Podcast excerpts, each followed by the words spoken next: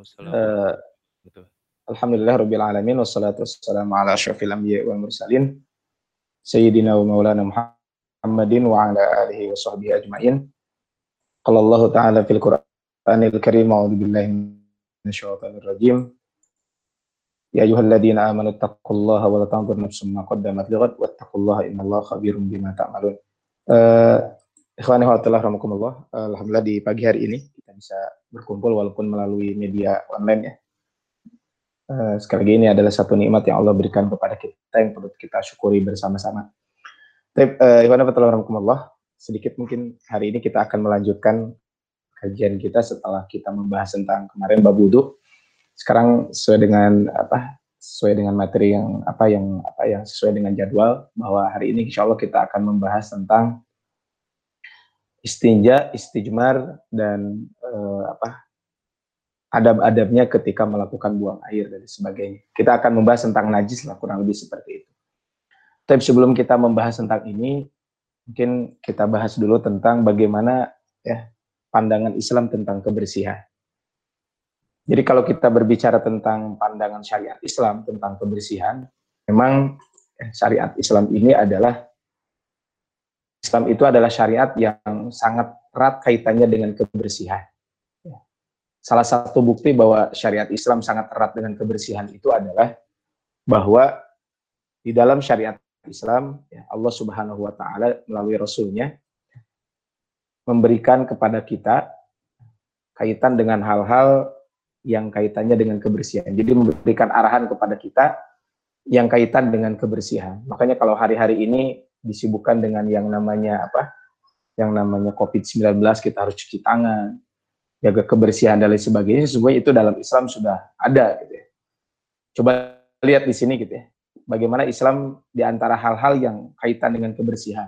Islam memerintahkan kita untuk mensucikan najis jadi umat Islam adalah umat yang paling memperhatikan urusan najis, di mana mereka tidak diperkenankan untuk menyembah Allah atau masuk ke dalam rumah ibadah bila masih terkena najis. Bahkan ayat-ayat awal yang diturunkan oleh Allah dalam surat Al-Mudathir, wa thiyabaka fatahhir. Kemudian yang kedua, contohnya lagi adalah Islam kaitan dengan kebersihan, kaitan dengan mandi junub. Mandi junub itu disyariatkan dalam agama Islam baik yang hukumnya wajib karena janabah maupun yang hukumnya sunnah karena event tertentu. Contohnya ketika mau Jumatan, sholat Idul Fitri, sholat Idul Adha, ini kan disunnahkan kita untuk mandi terlebih dahulu. Ini hukumnya sunnah. Mungkin nanti kita bahas kaitan dengan mandi junub ini. Kemudian berikutnya berwudu. Nah kalau mandi mungkin relatif jarang ya, dalam konteks mandi junub. Tapi kalau wudhu itu lebih sering, minimal kita lima kali sehari ya, kita berwudhu. Kemudian mencuci tangan di dalam syariat Islam kemarin sempat kita bahas kaitan dengan bab wudhu ya bahwa di antara sunnah ketika berwudhu adalah mencuci tangan dan lebih disunnahkan lagi mencuci tangan itu adalah ketika kita bangun bangun tidur kata Rasul dalam sebuah hadis riwayat Imam Bukhari dan Imam Muslim idastaiqadha ahadukum min naumihi falyaghsil yadahu qabla am yudkhilaha fil ina apabila salah seorang di antara kalian bangun dari tidur maka hendaklah dia mencuci tangannya sebelum tangan itu dimasukin ke dalam bejana fa inna ahadukum la yadri aina batat tiada. Karena kalian tidak tahu di mana tangan itu semalam. Nah, kemudian yang kita bahas di sini, ini mungkin yang kita bahas adalah hari ini, ya, yaitu tentang istinja. Istinja itu bahasa kitanya cebok gitu ya. Satu-satunya agama di dunia ini yang mengajarkan bahkan mewajibkan istinja setelah buang air kecil dan buang air besar adalah agama Islam. Sebab yang keluar dari tubuh kita berupa air kencing atau kotoran manusia, selain najis juga tentunya merupakan benda-benda yang mengandung penyakit. Nah ini adalah syariat Islam mengajarkan kaitan dengan istinja. Kemudian ada yang disebut dengan khitan. Dalam syariat Islam ada yang disebut dengan dengan khitan. Kemudian parfum. Ini kan bab kebersihan. Bukan hanya menganjurkan untuk hidup bersih pada badan, pakaian dan tempat tinggal, Islam juga sangat mengutamakan segala yang berbau harum dan wangi. Kata Rasul, arbaun min sunanil mursalin. Ada empat hal yang termasuk sunnah para Rasul. Yaitu al-hinna'u menggunakan hina, ya, hina itu celak bahasa kitanya, wat ta'atur memakai parfum, wasiwaku menggosok gigi, wan nikahu dan pernikahan. Kemudian yang kedelapan ini kaitan dengan kebersihan sikat gigi. Kemarin kita bahas kaitan dengan membahas tentang bab wudu. Laula an asyukka ala ummati la amartum bisiwaki ma kulli wudu. Seandainya aku tidak memberat apa seandainya aku tidak memberatkan umatku, pastilah aku perintahkan mereka untuk menggosok gigi setiap setiap berwudu. Nah, ini kan bahkan siwak ini dianjurkan ketika bangun tidur, kemudian ya ketika mau berjumpa dengan orang banyak, disunnahkan, dianjurkan, kemudian ketika mau sholat, Kemudian juga inda taghayyuri fam. Ketika bau mulut sudah berubah, maka disunnahkan kita untuk sikat sikat gigi. Termasuk di sini adalah memotong memotong kuku. Ini semuanya adalah bagian dari syariat Islam sangat memperhatikan kaitan dengan dengan bab kebersihan. Kemudian kalau kita berbicara tentang kebersihan juga, Islam memperhatikan pencegahan penyakit. Nah, konteksnya adalah ketika Islam memperhatikan kebersihan dan dengan kebersihan itu adalah bagian daripada pencegahan penyakit. Nah, makanya tadi cuci tangan dan sebagainya. Itu kenapa dengan cuci tangan? Karena biasanya kan tangan inilah yang akan memasukkan apa makanan ke mulut kita dan sumber penyakit itu kan bermula dari dari tangan itu gitu ya. Maksudnya apa? Tangan kan memegang ini itu lain sebagainya sehingga dianjurkan kita untuk untuk cuci tangan. Kemudian ketika istinja buang air kita disunahkan untuk bersih-bersih. Kenapa? karena itu adalah kotoran dan sebagainya. Kemudian kaitan dengan kebersihan, Allah cinta kepada orang-orang suci. Bahkan sampai disebutkan di dalam Al-Quran, Inna Allah yuhibbut tawabina wa yuhibbul mutatahirin. Bahkan di kota Madinah, ada satu masjid namanya Masjid Kuba. Masjid Kuba ini kan ketika Rasul sampai di kota Madinah, eh, maaf, ketika Rasul hijrah dari Mekah ke kota Madinah, sebelum beliau sampai di kota Madinah, maka beliau hingga apa singgah dulu di di Masjid Kuba tersebut. Ya, dulu bukan masjid perkampungan. Nah, disebutkan di dalam ayat apa di dalam ayat surat At-Taubah di antara karakter orang-orang yang ada di Masjid Kuba yang sekarang ada di Masjid Kuba di perkampungan itu adalah fihi rijalu yuhibbuna. Di situ ada orang-orang yang mencintai kebersihan. Para ulama mengatakan kebersihan di sini adalah maksudnya bahwa bisa jadi memang bersih, selalu menjaga kebersihan secara fisik, ya maksudnya cuci tangan dan sebagainya tadi yang disebutkan. Bisa jadi memang selalu menjaga kebersihan kaitan dengan dengan hati. Nah, Islam apa Allah cinta yang namanya kebersihan. Kemudian kesucian itu bagian dari kualitas keimanan. Kata Allah Subhanahu kata Rasul dalam sebuah hadis, at-tuhuru syatrul iman. Kebersihan itu bagian dari keimanan. Kemudian adalah at-toharoh atau kesucian itu adalah syarat ibadah itu itu sendiri. Nah, tapi ikhwan wa rahmatullah, kalau kita berbicara tentang toharoh ini, ini mungkin kalau kita berbicara tentang toharoh, ya, toharoh itu kan kesucian itu, ya, toharoh itu kan dalam bahasa Arab ada kesucian. Nah, toharoh itu, ya, kalau kita berbicara tentang toharoh, toharoh itu kan ada dua. Pertama adalah toharoh dari najis, dan ini yang akan kita bahas hari ini. Najis itu adalah fisiknya ada. Kemudian yang kedua adalah toharoh dari hadas toharo dari hadas ini adalah ya, hanya hukumnya saja. Sebenarnya tidak tidak najis, tapi apa dia tidak suci, tapi hukumnya saja. Nah ini adalah toharo dari hadas. Nah, toharo dari dari najis ini adalah nanti ada najis ringan, ada najis sedang, kemudian ada najis berat. Sedangkan hadas itu ada hadas besar dan ada hadas kecil. Nah, najis Ya, bagaimana cara mensucikan najis? Maka mensucikan najis dengan pensucian itu sendiri. Nanti kita bahas tentang cara mensucikannya. Sedangkan kalau hadas, cara mensucikannya adalah kalau hadas kecil dengan berwudu, kalau hadas besar dengan dengan mandi. Ini adalah nah kalau wudu dan tayi apa wudu dan mandi tidak memungkinkan karena faktor sakit atau karena faktor tidak ada air, maka boleh diganti dengan dengan tayamum. Nah, ini adalah ketika kita berbicara tentang tentang toharoh itu. Ya, jadi toharoh itu seperti itu. Tapi kalau kita berbicara tentang toharoh sedikit mungkin sebelum kita masuk ke materi yang akan kita bahas, bahwa kalau kita berbicara tentang toharoh, karakteristik toharoh di dalam Islam itu adalah bahwa toharoh itu adalah ibadah ritual. Jadi ketika kita melakukan wudhu, mencuci tangan, gitu ya, istinja dan lain sebagainya, satu sisi memang di situ ada yang namanya kebersihan secara fisik, tetapi itu juga merupakan ibadah ritual yang tentu karena ini bagian ibadah bagi kita akan mendapatkan pahala di sisi Allah Subhanahu wa taala. Kemudian yang kedua, yang namanya toharoh di sini yang kita bahas toharoh di sini adalah tidak diukur dengan logika dan perasaan. Ya. Jadi beda ya. Jadi antara suci dengan bersih. Ya. Contohnya begini, saya pakai baju, bajunya kotor. Memang kalau kita melihat dari sisi fisik itu kotor. Tapi najis atau tidak, itu bab lain. Kalau contohnya gini, bajunya bersih, habis disetrika, habis dicuci. Kemudian kecipratan air kencing sedikit. Memang bersih, tetapi apakah itu suci? Enggak. Nah, makanya kaitan dengan toharo ini tidak diukur dengan logika atau perasaan.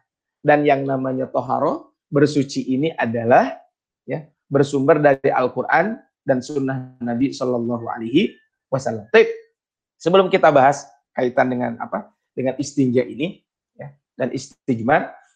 Bagaimana hukum-hukum kaitan dengan najis? Karena kita akan membahas hari ini kan istinja, istijmar itu kan kaitan dengan najis. Bagaimana hukum-hukum terkait dengan najis? Ini kita bahas dulu supaya nanti nyambung kepada materi yang akan kita bahas. Ya. Pertama, bahwa kaitan dengan hukum-hukum terkait dengan najis tidak berdosa menyentuh najis.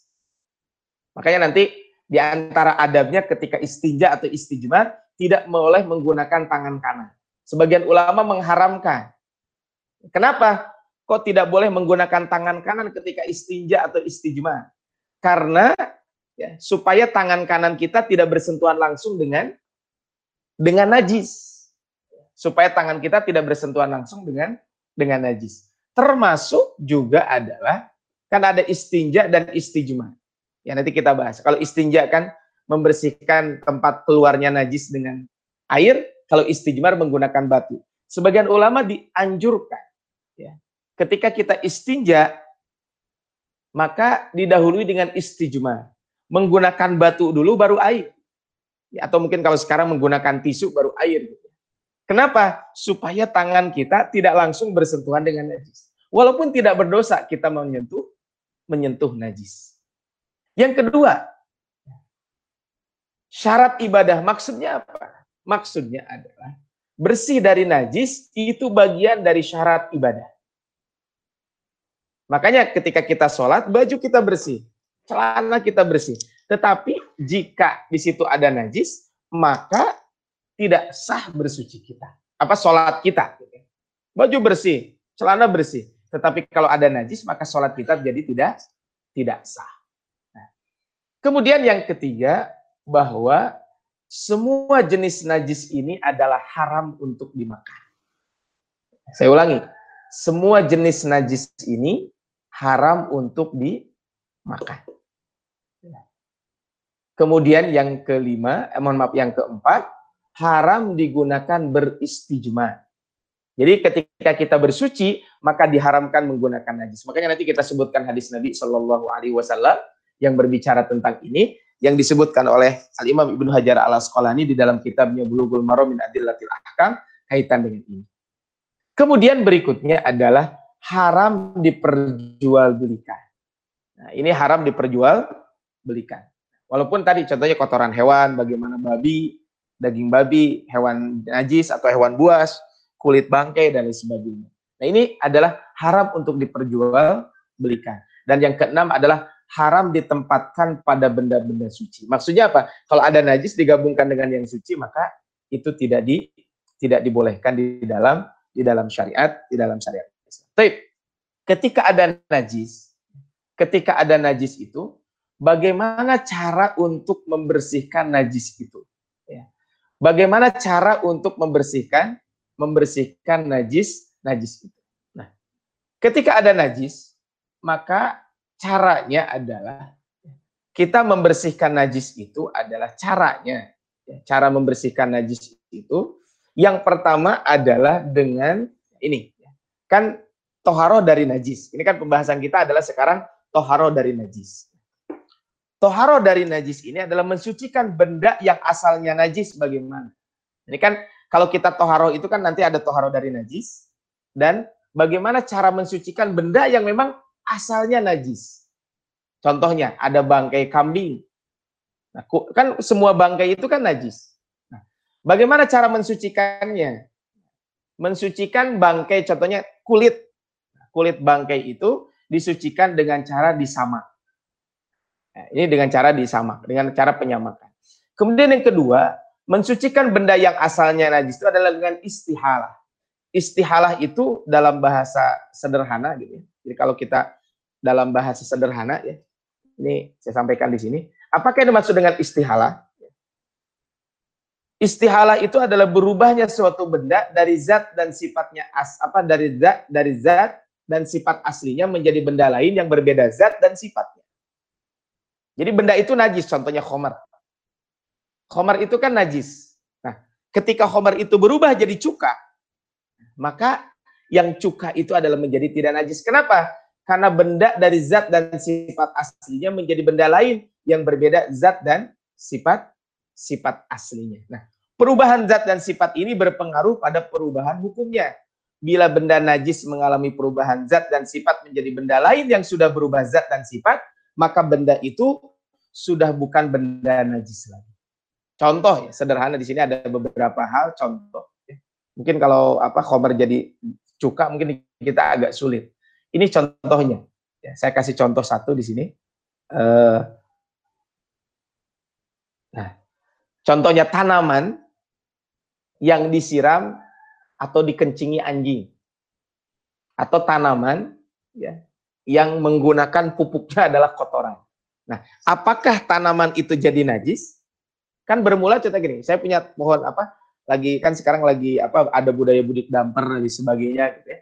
Ini kan ketika tanaman itu ya disiram, ya mungkin punten ya. Kadang ada di beberapa tempat makan ada Eh, pohon itu suka baunya tuh beda, bau pesing gitu. Tanaman itu kan di ya mungkin ada orang pipis itu kan itu sebenarnya secara tidak langsung kan uh, jadi pupuk atau bisa jadi berubah kan. Hmm. Dari dari dari tanaman itu apakah contohnya cabenya itu atau pohon yang lain mangga contohnya apakah nanti jadi najis? Ya tentu enggak. Contohnya lagi ya. Contohnya lagi adalah kotoran ayam jadi lele. Nah, ini kan kotoran ayam menjadi menjadi lele atau kan di kampung-kampung maupun ten ya ikan di situ ada apa toilet umum yang digunakan dan kemudian ya tadi punten kotoran manusianya itu dimakan oleh ikan kemudian ikannya dimakan oleh oleh manusia ya, walaupun nanti ada yang disebut dengan al jalalah ya. tapi kan al jalalah itu kan tidak najis apa bukan hewan yang najis ujung-ujungnya cuman boleh dimakan atau tidak ini bab lain ya tapi kan itu Apakah ikannya jadi najis? Kan tidak. Nah, ini adalah cara untuk mensucikan najis najis ini. Nah, kemudian tadi kan cara mensucikan benda yang asalnya najis. Yaitu tadi dengan disamak dan dengan istihal. Kemudian yang kedua adalah mensucikan benda yang terkena najis. Kalau tadi adalah mensucikan yang najis, yang memang benda asalnya najis. Nah, kalau ini adalah bagaimana mensucikan benda yang terkena najis. Contohnya saya baju saya kena baju saya kena kena najis. Nah, bagaimana mensucikan benda yang kena yang terkena yang terkena najis itu? Nah, ini baju saya contohnya terkena najis, maka bagaimana cara mensucikannya? Kalau tadi adalah mensucikan benda yang memang asalnya najis, kalau ini adalah mensucikan benda yang terkena najis. Benda itu asalnya suci, tapi dibersihkan.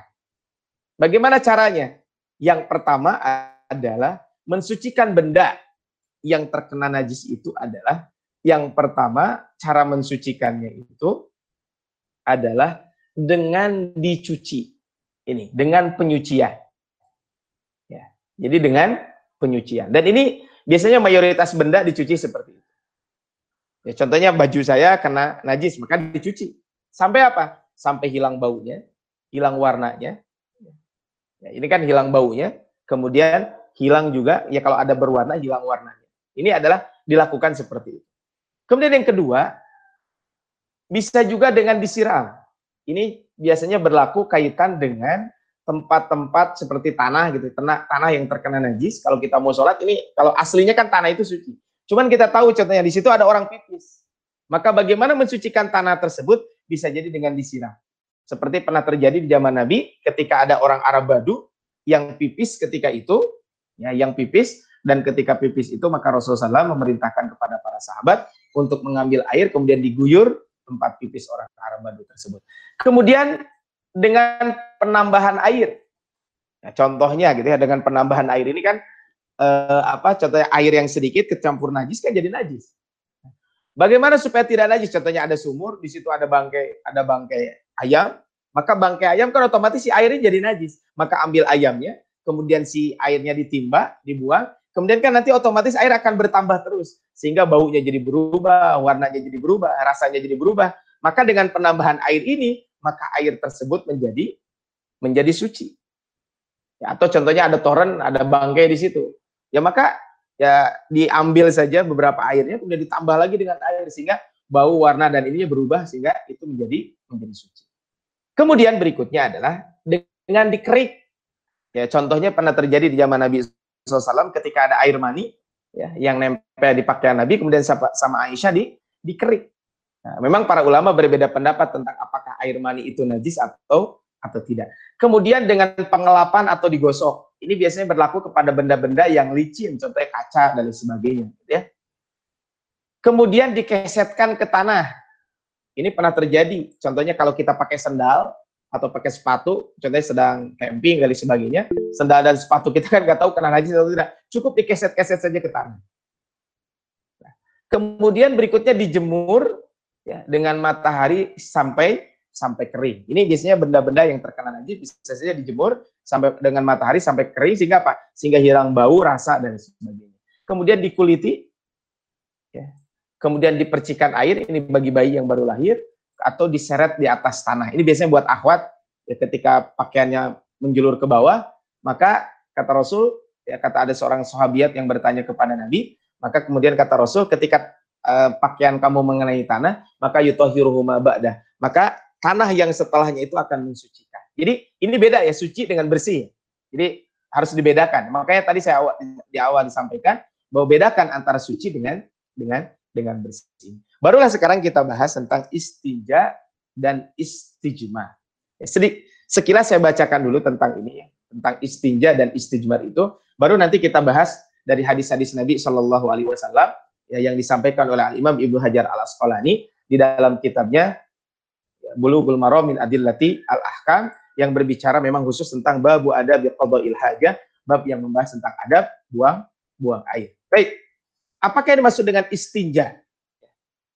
Istinja berasal dari bahasa Arab bermakna menghilangkan kotoran. Ya. Jadi secara bahasa Arab adalah istinja artinya adalah menghilangkan kotoran. Sedangkan secara istilah ilmu fikih, kata istinja itu memiliki beberapa makna.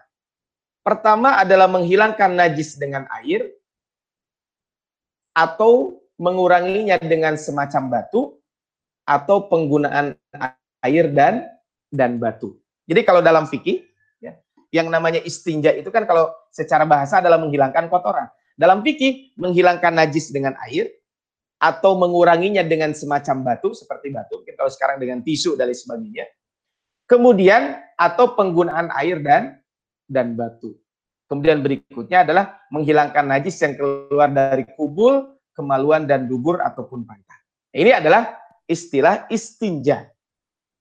Selain istinja, ada dua istilah lain yang mirip dan kait apa kaitan dengan istinja ini sangat kuat. Yaitu ada disebut dengan istijmar, ada yang disebut dengan istibro. Istijmar itu apa? Menghilangkan sisa buang air dengan menggunakan batu atau benda-benda semisal. Jadi kalau istinja adalah menggunakan air biasanya. Kalau istijmar itu menggunakan batu atau benda-benda sejenis batu. Sedangkan istibro menghabiskan sisa kotoran atau air kencing hingga yakin sudah benar-benar keluar semua. Ini biasanya punten kan sesuatu yang keluar dari kemaluan itu ada beberapa. Pertama ada mani, yang kedua ada madhi. Jelas ya kalau mani kan tahu ya. Kalau madhi itu kan eh, kotor apa cairan yang keluar dari kemaluan ya, karena ada syahwat. Ini namanya madhi. Kalau madhi ini kan najis. Kemudian ada ada baul air kencing, ada yang disebut dengan wadi. Nah, makanya ketika kita buang air, nah istibro itu adalah betul-betul memastikan bahwa kotoran itu sudah keluar. Itu namanya adalah istibro. Nah, ketika kita berbicara tentang istinja, istinja itu hukumnya adalah memang para ulama ya, berbeda pendapat tentang hukum istinja itu. Kalau kita mau sholat, jelas wajib kita untuk membersihkan dari yang namanya najis ini. Cuman ketika kita setelah buang air, apakah kita langsung wajib untuk istinja atau tidak? Maksudnya itu yang para ulama berbeda. Maka yang pertama ulama mengatakan istinja itu hukumnya wajib. Mereka berpendapat bahwa istinja itu hukumnya wajib ketika adanya sebab. Dan sebabnya adalah adanya sesuatu yang keluar dari tubuh lewat dua lubang, yaitu dubur dan kubur. Ini adalah pendapat Al-Malikiyah dan Syafi'iyah. Karena Rasul pernah mengatakan dalam sebuah hadis. Apabila salah seorang di antara kalian pergi ke kamar mandi, ya, al-ghaid itu adalah tempat buang air, fal di salah satu ahjar. Maka hendaklah dia membawa tiga buah batu, fa. Karena ya dengan apa membawa batu untuk membersihkannya dan cukuplah batu itu untuk membersihkannya. Karena di sini ada kata-kata fal yastatib di sini. Ini ini yang membuat wajib. Di sini ada walaupun menggunakan fi'lul mudhari, tapi di sini ada lam amr, fal yastatib di salah satu ahjarin. Karena ini perintah berarti hukumnya adalah wajib. Bahkan dalam sebuah hadis juga disebutkan dari Abdurrahman bin Yazid qala qila li Salman pernah dikatakan kepada Salman allamakum nabiyyukum kullu syai'in hatta al-khira'ah. Nabimu telah mengajarkan kepada kalian segala sesuatu. Salman berkata benar ya. Kata beliau, benar beliau telah mela, apa uh, apa hatal khira'ah. Faqala Salman, kemudian Salman mengatakan ajal betul. Nahana an nastaqbilal qiblah. Rasul melarang, melarang kami untuk menghadap ke kiblat ketika buang air. Bighaitin au baulin, baik itu buang air besar ataupun buang air kecil. Au an nastanjiya bil yamin. Rasul kami melarang untuk beristinja ya, dengan tangan kanan au ayyastanji ahaduna bi aqalli min thalathati ahjar atau istijmar menggunakan kurang dari tiga batu au annastanja bi rojiin au bi idhamin atau ya buang air ya, ketika itu bersuci dari buang air menggunakan rojiin kotoran au bi admin atau menggunakan tulang belulang. Nah, ini adalah hukumnya wajib. Sedangkan pendapat yang kedua itu adalah hukumnya sunnah. Maksudnya adalah beristinja dengan menggunakan air itu hukumnya bukan wajib tetapi sunnah. Yang penting najis bekas buang air itu sudah bisa dihilangkan meskipun de dengan batu atau dengan beristijmar. Dasar yang digunakan adalah siapa yang beristijmar maka ganjilkan bilangannya. Siapa yang melakukannya maka telah berbuat ihsan. Namun bila tidak maka tidak ada keberatan buat buat dia. Ini adalah sebagai mukaddimah awal kaitan dengan dengan istinja ini. Tapi saya akan sebutkan dulu beberapa adabnya ya. Baru nanti kita bahas hadis-hadis yang berbicara tentang tentang istinja ini. Ya. Tapi apa saja adab-adabnya ketika kita istinja? Adab-adab ketika kita istinja, ya. adab-adabnya itu adalah pertama, ya, ketika kita istinja, adabnya adalah menggunakan tangan kiri, kemudian istitar, istitar itu adalah harus di tempat yang tersembunyi, tidak kelihatan orang. Kemudian tidak membaca nama Allah di, di kamar mandinya, bukan di luar. Kalau sebelumnya kan disunnahkan. Kemudian tidak menghadap ke kiblat. Ini sekali lagi ada. Kemudian istibro tadi sudah disampaikan pasti apa apa betul-betul apa, me, me, apa memastikan bahwa kotoran sudah keluar semua. Kemudian yang mendahulukan kaki kiri ketika masuk dan keluar kaki kanan. Kemudian yang ketujuh tidak sambil ber berbicara. Nah, ini adalah eh, apa kaitan dengan dengan istinja ya, adab-adabnya seperti itu. Baik.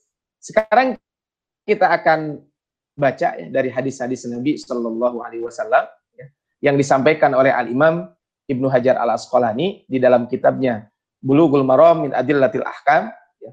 Beliau uh, mem, apa, membuat satu bab khusus ya, yaitu babu adabi qada'il hajah bab ada buang air. Nah, di sini ada buang air ini, ya, beliau menyebutkan tentang ada buang air ini adalah salah satunya adalah ini berbicara tentang istinja dan istijmar.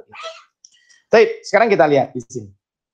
Syaikhul Utsaimin rahimahullah ketika membahas tentang babu ada bi hajat. Bab yang membahas tentang ada buang buang air. Kata Syaikhul Utsaimin rahimahullah, ya, di antara hikmah yang Allah berikan kepada kita semuanya bahwa Allah Subhanahu wa taala menjadikan kepada kita sebab-sebab untuk supaya manusia itu tidak lalai dari mengingat Allah Subhanahu wa taala. Ini kata beliau, supaya kita tidak lalai daripada mengingat Allah Subhanahu wa taala. Kenapa? Karena yang namanya manusia kadang lalai dari mengingat Allah Subhanahu wa taala. Nah, di antaranya adalah Islam mengajarkan kepada kita berbagai macam dikir, berbagai macam doa yang harus dilakukan dalam segala aktivitas kita dari sejak pagi sampai tidur. Dari sejak bangun tidur sampai tidur lagi, di situ ada doa-doa yang dianjurkan. Sederhana contohnya. Kita tadi bangun ya, subuh. Maka ketika kita bangun subuh, contohnya, maka kita bangun baca doa. Satu. Yang kedua, kita ke kamar mandi. Masuk kamar mandi baca doa. Keluar kamar mandi baca doa. Kita berwudu. Ketika wudu baca doa. Keluar dari tempat wudu kita baca doa. Bagi bapak-bapak atau akang-akang ke masjid tadi, keluar rumah kita baca doa. Kemudian perjalanan dari rumah ke masjid, baca doa. Ya. Kemudian masuk masjid baca doa, keluar masjid baca doa. Ketika masuk ke rumah, kita pun baca doa. Nah, ini kan sebenarnya supaya kita tidak lalai dari mengingat Allah Subhanahu wa taala. Dan di antaranya tadi adalah bahwa di antara doa yang diucapkan ketika ketika do, dikir itu adalah ketika kita uh, apa? Ketika kita masuk dan keluar kamar mandi. Itu yang pertama. Yang kedua kata Syaikhul rahimahullah ketika menjelaskan tentang ini bahwa Allah Subhanahu wa taala juga mengingatkan kita ya, supaya kita selalu mengingat Allah Subhanahu wa taala adalah dengan kita juga apa dengan apa dengan mohon maaf. Tadi adalah mengingat Allah dengan dengan doa. Yang kedua adalah dengan kita selalu mengingat nikmat yang telah Allah berikan kepada kita. Kata beliau, dan ketika itu, ketika ada nikmat itu kan kita disyariatkan kita untuk beribadah kepada Allah Subhanahu wa taala sebagai bukti syukur kita kepada Allah Subhanahu wa taala. Makanya lidzalika najidu anna syari' syara'a ibadat hatta inda takhalli anil akli wasyurbi fadlan anil akli wasyurbi. Maka kata Syaikhul Utsaimin rahimahullah, sebagai bentuk nikmat Allah Subhanahu wa taala kan kita beribadah. Makanya Allah memberikan syariat kepada kita berbagai macam ibadah. Ya, baik itu ketika at-takhalli minal akli wasyurbi. Membuang kotoran setelah kita makan dan minum. Apalagi ketika kita makan dan minum. Ketika kita makan baca bismillah. Ketika selesai makan kita mengucapkan alhamdulillah. Itu kan ibadah. Jadi makan kita bisa menjadi ibadah. Termasuk adalah ketika kita buang air maka itu pun ketika kita melaksanakan perintah apa sesuai dengan anjuran Nabi SAW, maka itu pun akan menjadi ibadah. Dan ternyata apa? Li'anna takhalli anil akli wa syurbi ni'matun azimah. Kenapa kok buang air ini termasuk nikmat? Apa kita bagi apa? Kita ada adab-adabnya di situ. Karena itu bagian daripada nikmat yang sangat besar dari Allah Subhanahu wa taala. Jadi membuang kotoran sisa-sisa makanan dan minum itu itu bagian daripada ibadah apa? Bagian daripada nikmat yang sangat besar. La yadriku nikmatallahi alaihi illa illa illa apa? Illa ya man faqadah. Jadi tidak akan tidak akan tahu betapa nikmatnya kita bisa buang air besar atau buang air kecil itu kecuali bagi orang yang kehilangan daripada nikmat tersebut. Saya mungkin sedikit cerita ya Allah yarham uh, istrinya bibi saya apa istrinya paman saya itu uh, sudah satu tahun berarti ya uh, Syawal tahun kemarin bukan Syawal ya, sebelum Ramadan tahun kemarin itu meninggal dunia dan sebelum meninggal dunia itu beliau sempat tidak bisa buang air beberapa hari ini kan bisa dibayangkan gitu ya bagaimana sakitnya ketika tidak bisa buang air saya kemarin ketika apa masa apa ketika sebelum Ramadan uh, ke apa ke Cipara ya kemudian ada anaknya sepupu saya itu beberapa hari tidak buang air oh, sampai nangis kenceng gitu. Kenapa? Karena sakit banget.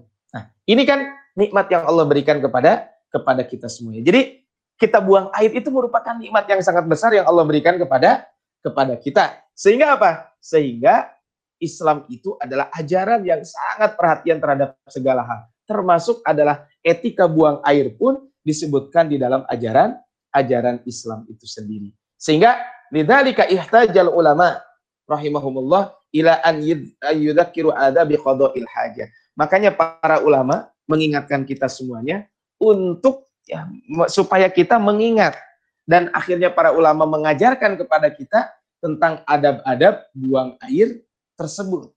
Salah satunya adalah tadi adalah babu adab qada'il hajah. Bab yang membahas tentang etika tata cara buang air. Baik, sekarang kita bahas hadis-hadis Nabi Shallallahu Alaihi Wasallam yang berbicara tentang tentang etika ini. Hadis pertama, An Anasin radhiyallahu an dari Anas bin Malik semoga Allah meridai. Karena Rasulullah Shallallahu Alaihi Wasallam adalah Rasulullah Shallallahu Alaihi Wasallam. Ida dakhalal khala apabila beliau masuk ke tempat buang air. Di sini kata-kata apa al khala para ulama bahasa mengatakan apakah yang dimaksud dengan al khala itu? Al khala adalah tempat yang sunyi. Maksudnya di sini adalah tempat yang digunakan untuk buang air. Jika buang air di ruangan terbuka, maka dakhala tidak perlu ditakwil ingin masuk. Nah, ini kan idada dakhala apabila ingin masuk. Al khala ya. Maka kamar apa tempat buang air dinamakan khala. Kenapa? Karena tempat yang sunyi dan tersembunyi. Rasul kalau masuk ke kamar mandi, ya, dalam konteks ini adalah mau buang air, apa yang dilakukan oleh Nabi? Wa doa khotamahu. Maka Rasul melepas cincinnya. Wa doa khotamahu. Baik. Ya. Kenapa kok Rasulullah SAW melepas cincinnya ketika beliau masuk ke kamar ke kamar mandi? Ya. Karena pada cincin Nabi Shallallahu Alaihi Wasallam terhadap apa terdapat kalimat Muhammad Rasulullah. Sehingga Rasulullah SAW tidak membawanya masuk ke dalam tempat buang air dan meninggalkannya di luar. Nah, apa hukumnya? Membawa sesuatu ke dalam kamar mandi yang memang di situ ada lafdul jalalah. Memang para ulama kita mengatakan kan ini bab adab, maka tidak sampai kepada derajat haram. Hanya makruh saja membawa masuk sesuatu yang ada asma Allah yang ada nama Allah, yang ada nama dan sifat Allah Subhanahu wa taala. Nah, kemakruhan ini dikecualikan ketika memang membawa masuknya karena ada kepentingan tertentu. Contohnya, takut dicuri atau takut lupa. Ini pengecualian. Ya contohnya lagi gitu ya, sederhananya adalah kan kalau mat, mungkin yang punya mata uang eh, real itu uang yang satu real itu ada tulisan apa la ilaha illallah muhammadur rasulullah terus bagaimana membawa itu ke kamar mandi gitu ya. nah maka itu kan dimakruhkan sebenarnya cuman kan daripada hilang ya udah dibawa aja ke kamar mandi nah makanya kalau memang memungkinkan disimpan di tempat yang aman ya simpan dulu makanya di apa mungkin kalau kita ke kamar mandi pas di Al Murabi atau di mana gitu dengan teman gantian biar nanti yang satu megang barang kita karena di situ mungkin ada asma Allah dan sebagainya. Bagaimana dengan membawa Al-Qur'an? Membawa Al-Qur'an asyaddu min hadza. Maka membawa Al-Qur'an tentu lebih daripada itu. Harus betul-betul kita hormati. Jangan sampai kita membawa Al-Qur'an juga ke kamar ke kamar mandi tersebut. Walaupun tadi sekali lagi adalah hukumnya tidak sampai haram.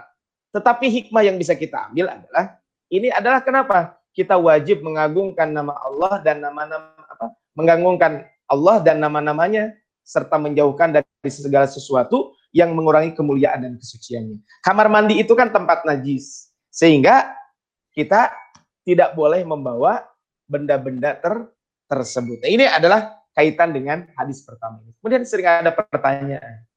Kan kalau kita lihat di sini dari hadis Nabi ini, Rasulullah Shallallahu Alaihi Wasallam ketika masuk kamar mandi menanggalkan cincinnya. Ada pertanyaan. Ustaz, bagaimana hukum menggunakan memakai cincin? Apakah itu termasuk sunnah Nabi atau tidak? Ya. Apa yang dilakukan oleh Nabi itu ada dua. Satu adalah apa yang dilakukan oleh Nabi, ada asar ta'abudi. Ya. Ada dampak ibadah. Dan inilah yang disebut dengan sunnah. Tetapi apa yang dilakukan oleh Nabi yang tidak berdampak sunnah, tidak ada dampak sunnahnya, ibadahnya mohon maaf, itu bukan termasuk sunnah Nabi Wasallam. Sehingga coba lihat ketika Rasul melakukan itu kenapa? Ada alasan atau tidak? Nah, Rasulullah SAW memakai cincin itu karena dulu ya, cincin Rasul itu adalah statusnya itu sebagai khotam. Sebagai khotam itu sebagai stempel. Nah, karena itu sebagai stempel sehingga kata Syaikhul rahimahullah, la naqulu hadza kami tidak mengatakan bahwa memakai cincin itu adalah hukumnya sunnah. Li'annahu la yadharu fi lubsihi asarut ta'abud. Karena dalam memakai cincin itu tidak asar ta'abud di situ. Wa inna mattakhadahun nabi lihajatin. Tapi Nabi memakai cincin itu karena ada satu kepentingan. Yaitu al-khatmur rasmi kama yakulun. Itu merupakan stempel resmi sebagaimana disampaikan oleh para ulama kaitan dengan dengan ini. Makanya wa ali fanakul idza kana al-insan apa dza qada'in au hukmin au imri'in au wizarah au ma yashbah dalika sunnalahu ayyatafidha khatam iftidaan bir rasul faqad sabaqal illatu fi Maka ini kata Rasulullah, makanya kalau ada orang yang memang ada kepentingan apa dia seorang hakim, seorang jaksa dan lain sebagainya atau menteri dan lain sebagainya atau presiden gitu ya. Ya disunahkan memakai cincin itu jika memang itu digunakan untuk untuk stempel itu itu sendiri.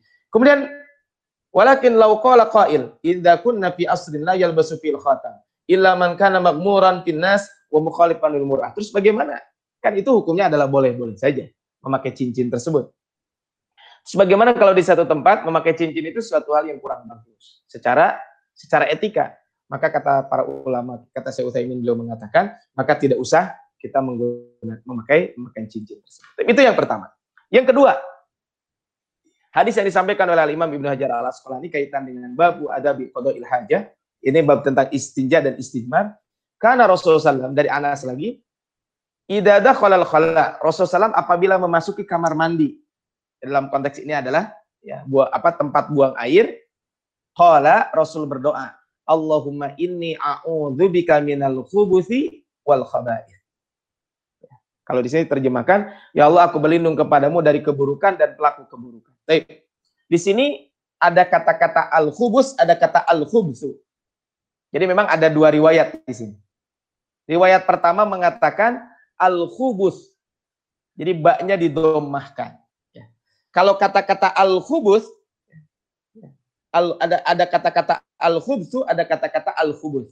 Apa bedanya? Kalau al-khubus itu jamak dari ya, kalau al-khubus itu jamak dari kata apa? Mohon maaf. Kalau al-khubus itu adalah dukranus syayatin wal khabais adalah inasus sayati, inasus syayati. Jadi kalau al-khubus itu adalah laki-laki apa? Uh, setan laki-laki, kalau al-khabais adalah setan perempuan. Tapi ada riwayat lain bahkan ulama-ulama hadis mengatakan bukan minal khubusi tapi minal khubsi. Ini baknya itu disukunkan.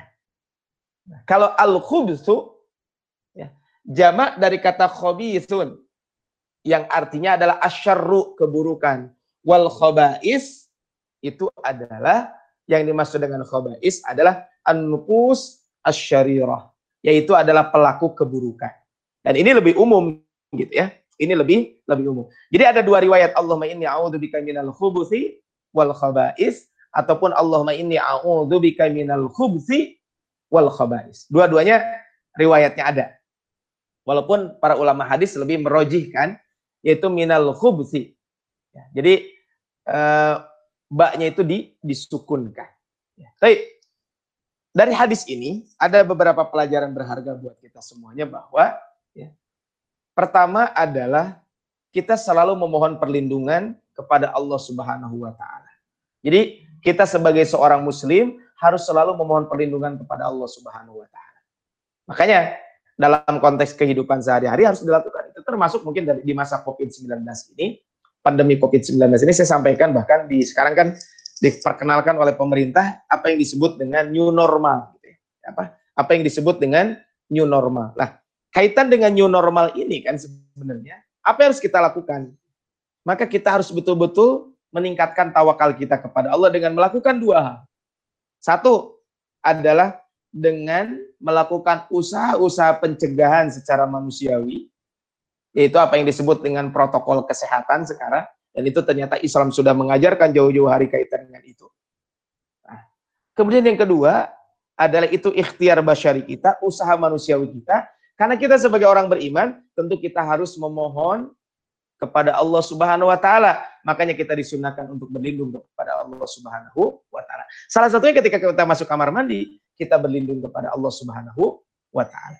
Kemudian tempat-tempat najis dan kotor adalah tempat setan berlindung dan tem, apa tempat setan berlindung dan tempat setan tinggal. Sehingga kita disunahkan untuk berdoa tersebut. Allahumma inni a'udzubika minal khubuthi wal khaba'is. Dan kita selalu memohon perlindungan kepada Allah Subhanahu wa taala.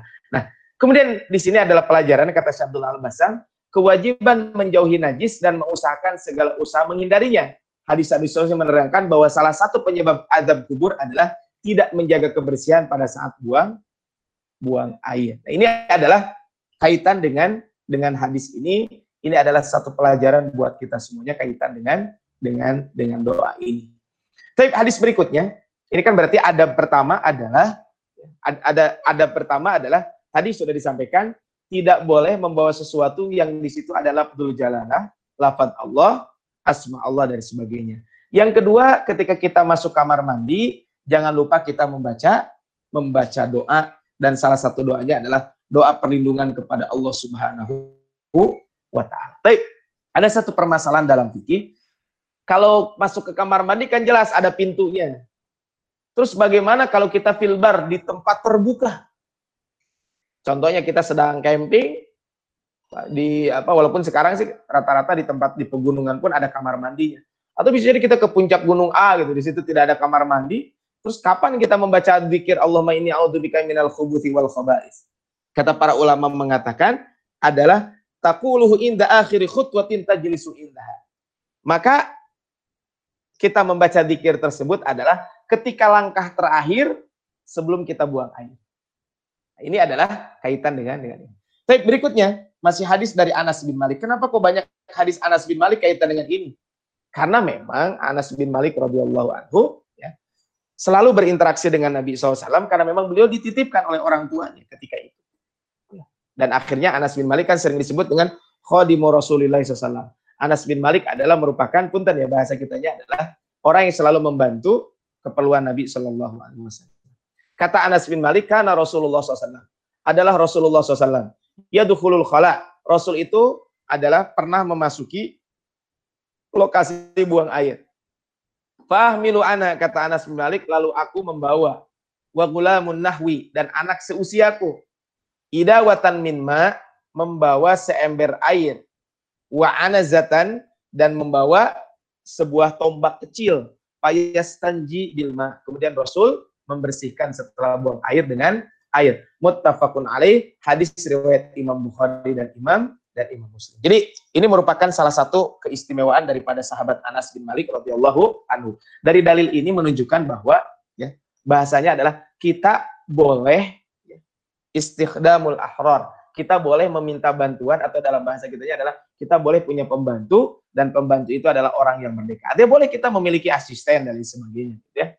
Nah, ini adalah dari hadis ini. Kemudian kaitan dengan bab buang air ini di sini adalah ada pelajarannya adalah bahwa Rasulullah SAW ya, ketika memasuki kamar mandi, maka saya membawa ya saya dengan anak kecil ya satu ember air dan wa anazatan dan tombak. Maksudnya apa? Maksudnya di sini adalah beliau Rasulullah SAW buang air secara sembunyi, menghindari dari pandangan orang lain. Waktu itu, apa untuk itu seyogianya orang hendak buang air menutup diri dari pandangan mata orang lain dengan cara menjauh, mengunci pintu tempat buat air, tempat buang air, atau meletakkan penghalang yang menutupinya dari pandangan. Makanya di sini wa anazatan, di sini ada wa anazatan, membawa tombak. Kenapa? Karena dengan tombak itu, ya maksud tombak itu adalah sebuah tanda gitu ya, ditutup. Mungkin kalau bah kalau di kampung-kampung kan suka ada di apa ditutup pakai apa gitu ya. Nah, ini wa anazatan. Jadi fungsinya adalah untuk menggantungkan. Jika para ulama mengatakan wa anazatan itu adalah sebuah tombak, tapi di situ ada tempat untuk mengaitkan kain. Ini adalah namanya anazatan. Tombak kecil yang di ujungnya terdapat besi yang dinamakan sampas sampak atau jus atau kepala tombak. Ia adalah panah yang pendek. Jadi di ujungnya bisa dikaitkan. Jadi kalau kita buang air, buang airlah di tempat yang tertutup, menghilang apa jauh dari pandangan orang orang lain. Kemudian di sini ada satu hal poin penting menurut saya adalah yang penting disampaikan. Di sini ada kata-kata ida watan minma. Rasul membawa seember air. Nah, ini juga harus jadi pelajaran buat kita. Jadi kalau kita buang air ke kamar mandi, pastikan bahwa di situ ada airnya untuk istinjanya. Jangan sampai kita main masuk saja, ternyata setelah buang air kan tidak ada air untuk istinja, kan itu juga berbahaya. Ini adalah kaitan dengan dengan hadis ini. Nah, Syekh Abdullah Al-Basam mengatakan, bolehnya membersihkan kotoran dengan air saja tanpa batu. Kaitan dengan media yang digunakan untuk beristinja ada tiga cara. Satu, cara yang terbaik adalah menggunakan air dan batu dengan cara mendahulukan penggunaan batu dan sejenisnya, dilanjutkan dengan air apa agar tempat tersebut bersih secara sempurna. Al Imam An Nawawi rahimahullah ya, mengatakan pendapat ulama salaf serta khalaf serta pendapat yang disepakati oleh para ahli fatwa bahwa cara yang terbaik menggabungkan air dan batu. Pertama kali batu digunakan untuk mengurangi jumlah kotoran dan bersentuh tersentuhnya tangan dengan najis. Kemudian menggunakan air. Jika ingin menggunakan salah satunya, maka ia dapat menggunakan batu saja atau air saja, terserah yang diinginkannya. Hal ini boleh dilakukan baik media lain tersedia ataupun tidak tersedia. Meskipun begitu, jika ia ingin menggunakan salah satunya, maka air lebih baik. Karena ini lebih bersih dengan dengan air dengan air tersebut. Yang kedua, peringkat kedua adalah menggunakan air saja, sedangkan peringkat ketiga adalah menggunakan batu saja atau sejenisnya saja. Cara ini sudah cukup hanya saja dua cara yang pertama lebih lebih baik. Jadi intinya kan istinja dan istijmar itu adalah berbuang apa apa najis itu intinya adalah dihilangkan najisnya dari dari dari dari tempat kita. Itu kan intinya. Nah, bisa menggunakan air tentu adalah kita adalah terbiasa adalah dengan menggunakan air air saja. Nah, kemudian di sini adalah pelajarannya kata Syekh Abdullah Al-Basa mempersiapkan alat-alat yang diperlukan saat pembersihan kotoran sehingga ia tidak perlu berdiri dan akhirnya tercemar lagi. Ini saya sampaikan tadi. Jadi kalau kita mau buang air, pastikan semua yang dibutuhkan sehingga kita lebih memudahkan diri untuk apa? Ketika buang air itu adalah kita tidak perlu apa tidak perlu berdiri lagi mencari air dan sebagainya kaitan dengan dengan Baik. Hadis berikutnya dari Mughirah bin Syu'bah. Ini Mughirah bin Syu'bah juga beliau memang uh, sering menemani Nabi Shallallahu Alaihi Wasallam, termasuk yang membantu Nabi SAW. Bahkan mungkin uh, kalau membahas tentang babul masih alal khufain mengusap khuf itu, nah ini termasuk adalah Al Mughirah bin Syu'bah yang meriwayatkan kaitan dengan babul masih alal khufain. Qala Rasulullah Rasulullah mengatakan kepadaku khudil idawah ambilkan wadah itu. Fantolaqo hatta tawaro anni faqadu hajatahu. Lalu beliau sallallahu alaihi wasallam pergi tersembunyi dariku dan membuang hajat. Ini hampir sama dengan menguatkan hadis yang sebelumnya. Bahwa salah satu etika ketika kita buang air disunahkan menjauh dan bersembunyi dari orang lain saat buang air tersebut. Kemudian menutup aurat dari pandangan orang lain, hukumnya wajib karena diharamkan membukanya kecuali di tempat-tempat tertentu. Di sini disunahkan mempersiapkan alat kebersihan. Tadi sudah disampaikan kaitan dengan dengan hadis ini. Tapi berikutnya, ini adalah ada beberapa tempat ya, yang memang dilarang kita untuk ber, apa, buang air di tempat ini. Ya. Kenapa? Karena hikmahnya yang bisa kita ambil supaya kita tidak mengganggu orang lain. Karena syariat Islam mengajarkan kepada kita, kita dilarang mengganggu, membuat orang lain tidak nyaman. Nah, kata Abu Hurairah radhiyallahu anhu, Rasulullah SAW mengatakan, "Ittaqu alla inaini." Takutlah kalian pada dua hal yang menyebabkan pelakunya dilaknat. Jadi ittaqu alla inaini. Alla inaini ini adalah membuat orang dilaknat. Maksud dilaknat apa? Ya orang kan tidak senang ketika mencium bau tertentu di tempat tersebut. Yang pertama siapa? Alladzi yatakhalla fi tariqin nas. Orang yang buang air di apa di tempat lalu larang orang audillihim atau di tempat berteduh. Coba bayangkan kalau kita berteduh kemudian bau pesing, kan nggak nyaman. Sehingga pasti dia akan apa dalam dirinya itu pasti akan mengatakan, hm, kenapa sih orang ini melakukan? Makanya di sini kata Syekh Abdullah Al Basam ketika beliau menjelaskan apa yang dimaksud dengan Allah ini ini, kata beliau adalah Allah ini ini tasnia. Al Khattabi mengatakan Allah ini ini artinya dua hal yang mendorong pelakunya dilaknat oleh orang-orang. Ini kata Syekh Abdullah Al Basam ketika menjelaskan hadis. Kemudian kata Rasulullah apa? Rawahu Muslim. Hadis ini sahih riwayat Imam Muslim. Wa zada Abu Daud an Mu'ad. Kalau tadi dari Abu Hurairah, ini dari apa? Dari Mu'ad bin Jabal dalam Musnad Imam Abi Daud. Ya, maaf, dalam Sunan Imam Abi Daud. Al-mawarid. Juga dilarang kita buang air di saluran-saluran air. Maksudnya yang air itu memang digunakan untuk orang, oleh orang gitu ya. Walabduhu ittaqul as-salasa jauhilah tiga tempat yang membuat pelakunya akan dilaknat. Apa saja? Al apa al baraza fil mawarid. Buang air di tempat buang air ya di tempat eh, apa saluran-saluran air. Jadi memang digunakan oleh orang untuk ya untuk cuci pakaian dan lain sebagainya. Wa qari'atit kemudian juga dilarang juga buang air ya di tempat apa di tengah jalan. Kemudian berikutnya adalah wadil dan tempat berteduh. Hadis riwayat Imam Ahmad dari Abdullah bin Abbas, aunak imain. Ya, di sini atau adalah di tempat genangan genangan air. Tapi riwayat ini adalah wafihima dokfun. Maksudnya adalah hadis yang riwayat Imam Abu Dawud dan riwayat Imam Ahmad ini adalah lemah kata uh, Al-Imam Ibnu Hajar Al-Asqalani. Wa kharajat Tabrani an-nahyu an qada'il hajat tahta al-ashjar al-muthmirah. Dalam hadis riwayat Imam Tabrani bahwa ada larangan buang air di apa di bawah pohon yang sedang berbuah. Kenapa? Karena di tempat tersebut orang kan pasti akan ngambil buahnya dan sebagainya sehingga akan mengganggu orang lain. Wadhaffatin nahril jari kemudian di sungai yang mengalir. Bahasa kitanya seperti itu. Apa di apa di tepian sungai yang mengalir. Min hadis Ibnu Umar dari hadis Ibnu Umar bisa nadin dhaifin tapi di situ ada sanad yang yang lemah. Tapi Bapak apa Ikhwan wa ini adalah larangan buang air besar dan kecil di jalan-jalan yang dilakukan orang lain di tempat duduk dan berteduh, di saluran air yang dimanfaatkan baik oleh manusia maupun hewan-hewan mereka di tepi sungai atau pantai di mana orang-orang sering bermain di sekitarnya. Di bawah pohon berbuah yang buahnya sering dipetik dan dimakan. Karena yang terakhir ini membuat buah-buah tersebut terkena kotoran saat jatuh dari pohonnya, membuat orang yang memetiknya terkena najis, apa terkena najis, najis akan terurai pada tanahnya lalu diserap oleh akar dan terbawa ke dalam buahnya. Ini yang tadi disampaikan apakah akan berdampak najis tentu tidak Kata Syekh Abdul Basam, semua yang disebutkan di atas adalah tempat-tempat berkumpul dan bermanfaat. Untuk itu tidak boleh dikotori dan meletakkan sesuatu yang dapat membahayakan orang lain. Ini hikmahnya yang diambil adalah ini. Kemudian, itu kan disebutkan tempat-tempat itu. Disamakan dengan tempat-tempat di atas adalah semua tempat yang diperlukan, seperti ruang pertemuan, teras rumah, taman, ruang publik, dan lain sebagainya.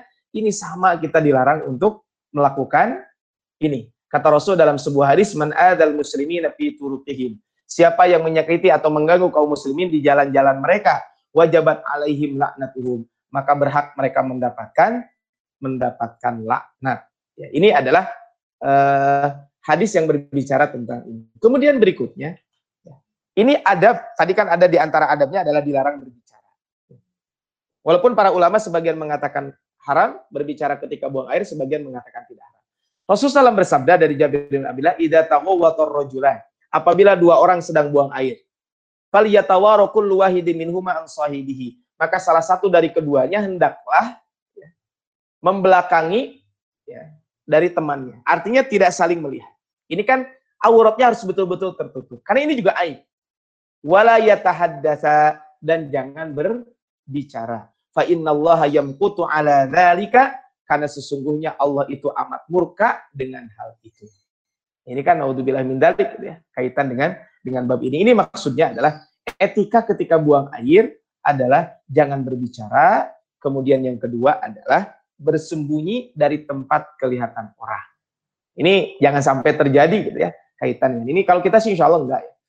Tapi tadi mungkin bisa jadi kadang ada di beberapa tempat mah orang teh sambil buang air sambil nyanyi-nyanyi dan sebagainya. Kenapa di antara hikmahnya adalah itu akan menurunkan muruah. Jadi akan menghilangkan muruah. Haram berbicara mengobrol dengan orang lain di saat buang hajat. Ini kata Syabdul Basam, hal ini merupakan cermin rendahnya harga diri, kurangnya rasa malu dan hilangnya kehormatan. Nah, ini adalah kaitan dengan uh, dengan etika buang hajat yang disampaikan oleh Alimam Ibnu Hajar Al. Kemudian berikutnya adalah la yamassa la yamassanna ahadukum dzakarahu bi yamini wa huwa yabul. Janganlah salah seorang di antara kalian ketika buang air memegang kemaluannya dengan tangan kanan. Wala yatamassah minal khala biyamini. Kemudian juga jangan cebok dengan menggunakan tangan kanan. Wala yatanafas fil ina dan jangan bernapas di dalam tempat minum. Walaupun ini sebenarnya yang poin ketiga ini tidak ada kaitan dengan pembahasan ini. Sehingga sebagian ulama mengatakan ini sebenarnya ada dua hadis kaitan dengan dengan bab ini. Tapi di sini adalah jangan menggunakan tangan kanan. Kenapa? Karena tangan kanan itu adalah tempat yang apa? Eh, tangan yang biasa digunakan untuk menggunakan hal-hal yang mulia. Sedangkan yang kiri adalah enggak. Terus bagaimana pakai jam tangan? Apakah di tangan kanan atau tangan kiri? Ya. Sebagian ulama mengatakan ya, tetap harus di tangan kanan, tapi sebagian mengatakan di tangan kiri pun tidak tidak masalah. Tapi khusus untuk buang air, maka dianjurkan, jadi ada adabnya adalah dengan tangan tangan kiri. Baik itu ketika pun tadi mungkin memegang kemaluan, termasuk juga ketika cebok menggunakan tangan tangan kiri tersebut. Kemudian kata Rasul dalam sebuah hadis dari Salman Al Farisi, ini tadi sudah disampaikan hadisnya, Rasul melarang kepada kami buang air menghadap ke kiblat menghadap ke kiblat. Nah, tapi dalam hadis lain ada riwayat mengatakan bahwa Rasul pernah buang air menghadap ke apa mem, mem, apa membelakangi kiblat. Ya, membelakangi kiblat. Karena dalam hadis lain mengatakan dilarang kita menghadap atau membelakangi membelakangi kiblat. Nah, ini ada dua hadis yang kontroversi. Yang bertolak belakang maksudnya. Sehingga para ulama kita menyimpulkan begini. Jika di tempat terbuka, ya di tempat terbuka, ya tempat terbuka contohnya di lapangan dan sebagainya ketika kita sedang ada acara gitu ya tidak ada penutup di situ maka dilarang buang air menghadap ke kiblat atau membelakangi kiblat. Tapi jika di dalam ruangan dalam konteks sekarang mungkin di kamar mandi maka tidak masalah menghadap ke kiblat. Itu tidak apa tidak apa tidak dipermasalahkan. Dibolehkan saja. Walaupun jika memungkinkan kalau kita buat rumah ada di situ ada kamar mandi atau mungkin masjid di ada kamar mandinya usahakan jangan menghadap kiblat atau membelakangi membelakangi kiblat. Ini adalah hadisnya. Kemudian tadi sudah dibahas adalah istinja dengan tangan kanan itu dilarang kemudian istinja kurang dari tiga batu ya, kalau pakai batu adalah minimal tiga atau yang lainnya maksudnya walaupun bisa jadi satu batu tapi tiga sisi yang digunakan nah kemudian au au admin. Dilarang juga kita buang air dengan kotoran, tadi sudah disampaikan, ini karena akan menambah najis ujung-ujungnya ataupun tulang belulang. Kenapa? Kok ada kata-kata kotoran apa dengan kotoran dan tulang belulang? Kalau kotoran memang karena itu akan membuat kotor. Sedangkan kalau apa? Sedangkan kalau tulang itu dalam hadis lain disebutkan bahwa tulang belulang itu adalah makanan untuk untuk jin. Ini kata uh, Rasul di dalam hadis lain kaitan ini. Kemudian ini menguatkan man atal itu falyastatir. Siapa di antara kalian yang mendatangi tempat buang air hendaklah dia menutup menutup dirinya ketika buang air. Artinya menutup diri adalah mem, apa ketika kita buang air maka jauhi dari tempat-tempat orang yang melihat kaitannya. Kemudian terakhir, hadis terakhir mungkin di antara adab yang dianjarkan oleh Al-Imam Ibnu Hajar Al-Asqalani dari hadis-hadis Nabi SAW dari Aisyah, anna Nabi SAW kana idza kharaja minal ghaid qala ghufranaka. Rasul itu ketika keluar dari kamar mandi, maka yang beliau ucapkan adalah gufronaka. Jadi pertanyaan kenapa kok gufronaka ketika keluar dari kamar mandi? Doa tersebut sesuai dengan tempatnya, karena ketika badan menjadi ringan setelah buang air dan bebas dari materi berbahaya yang membuatnya berat, orang tersebut mengingat dosa-dosa yang membuat jiwanya berat, sedih dan takut akan siksa. Untuk itu ia meminta ampun kepada Allah. Jadi salah satu hikmahnya adalah bukan berarti buang air itu dosa gitu. Tapi ini untuk menguatkan kita bahwa ketika buang air, kan sesungguhnya kita mengeluarkan kotoran-kotoran yang ada di dalam tubuh kita. Sehingga ini juga mengingatkan kita, jangan sampai yang dibuang itu adalah kotoran yang bentuknya fisik, tapi dosa-dosa kita pun harus kita memohon ampun kepada Allah Subhanahu wa taala.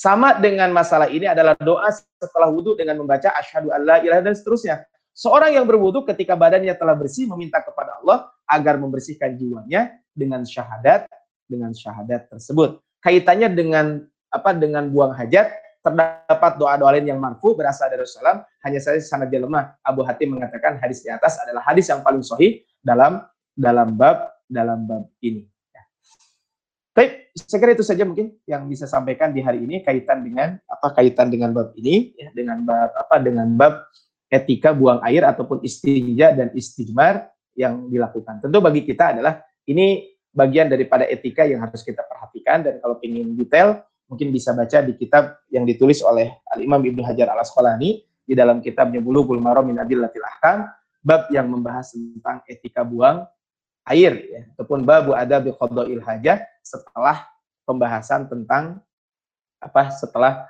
uh, pembahasan tentang apa pembahasan tentang wudhu maka di situ pembahasan tentang etika buang buang air ya Baik, itu saja mungkin sekali lagi yang disampaikan. Mudah-mudahan bermanfaat. Saya kembalikan kepada Pak MC. Ya, uh, alhamdulillah. Uh, jazakallah Ustaz atas ilmu yang telah disampaikan. Ya mudah-mudahan uh, apa yang tadi disampaikan oleh Ustadz Abdul Rahman dapat bermanfaat untuk kehidupan kita sehari-hari apalagi bab tohar ini mungkin dasar ya uh, untuk bersuci dan mungkin dengan sucinya tubuh kita juga ini menjadi syarat sah juga untuk kita dalam beribadah seperti itu. Nah ya uh, sebelum nanti masuk eh ini uh, mau tanya dulu Ustaz kan kita rencananya sampai setengah tujuh. Nah ini kalau misalkan lebih karena ada beberapa pertanyaan nggak masalah. Enggak apa-apa. Uh, mungkin sekitar 15 menit atau tiga pas 15 menitan lah karena saya uh, jam 8 ada acara di tempat lain, ada yang nikahan. Oh. Nah, okay, maka okay, apa-apa. Uh, ini ada beberapa uh. pertanyaan saya baca aja ya. Nanti kan ada yang mau nanya langsung katanya saya saya jawab dulu yang sudah yang chat ya. Biar saya baca aja iya, nggak iya, apa-apa kan? Uh, ya. Iya, tapi uh, sebelumnya ini Ustadz uh, udah bergabung uh, juga gitu. Alhamdulillah uh, ada dari Ketua DKM Al Murabi, Pak oh, Iya. Uh, Pak Mondar oh. sama ada Pak Teguh juga. Alhamdulillah yang oh, iya. ikut bergabung Ustaz oh, iya. itu. Aduh, jazakallah khair ya. Pak Mundar sama Pak Teguh. Mohon maaf tidak saya sapa karena tadi tidak ya. Iya. Baik, uh, barakallah Mungkin, Pak Mundar dan Pak Teguh. Ya. Ada yang mau disampaikan dulu Kang Rahman? Mangga. Eh, uh, mungkin dari Pak Mundar atau Pak Teguh? Ada. Assalamualaikum Pak Abdul Rahman. Waalaikumsalam warahmatullahi wabarakatuh Pak. Gimana sehat Pak? Alhamdulillah nih, aduh senang saya. Baru aja pagi tadi saya sampaikan ke Murobian, tolong dong bikin yeah. kajian jangan jangan kosong bilang gitu kan. Eh ternyata yeah, lagi Google Meet gitu. ya Mbak, ini pertemuan pertama mungkin setelah ini kalau bagi saya nih. Jadi saya sarankan Pak Ustadz tiap buat Murobian ini rutin Pak Ustadz itu. Eh, insya Allah Pak, mangga ya. Uh, memang ada rutin sih dengan Murobian sebulan sekali yeah. gitu Pak ya Cuman kemarin karena ya. pandemi saja. Mangga nih kalau mau ini mah nanti mungkin. Jadi bagaimana ya. sekarang kita tantangannya tausiahnya apa online ya. Betul, betul. Nah, tapi lihat jamaah ke ini udah 40 lebih nih gitu luar biasa ya gitu. Ya, sekarang 51 Pak posisinya. ya. Dan izin uh, saya juga ini topiknya sangat bagus. Kadang-kadang suka di, di apa? dilupakan gitu. Iya, iya terutama buat yang tua ya yang sudah bentar-bentar buang air buang gitu kan sehingga kadang asal itu kan. Tapi ternyata yang asal bukan itu kalau saya lihat tuh anak muda yang juga sama gitu. Maka ini buat saya taharah ini sangat luar biasa penting karena ini jadi salah satu syaratnya sahnya sholat ya itu. Itu aja Pak. Itu. Terima kasih sekali ya. lagi jazakallah khair. Wayak maka Pak Mundar jazakallah khair atas sudah hadir. ya. Ya. Maka Kang uh, ya. Iya, Ustaz. Ya. Emang mau langsung uh, langsung ke pertanyaan aja Ustaz. Uh, eh, yang aja. Ya. Saya jawab aja ya. Uh, ini saya bacakan pertanyaannya, kemudian saya jawab. Ini oh, ada, ya. ada beberapa pertanyaan ya. Sebentar. Ya, Ustaz. Yang pertama dari ini dari Kang Heri ya, Herizal Rahmat apa? Herizal Ramadan. Ramadan. Saya mau tanya yeah. pada wudhu, jika kita sudah wudhu dan terjaga wudhunya dalam waktu lama ketika masuk sholat dan yakin wudhu masih belum batal, apakah sebaiknya wudhu lagi?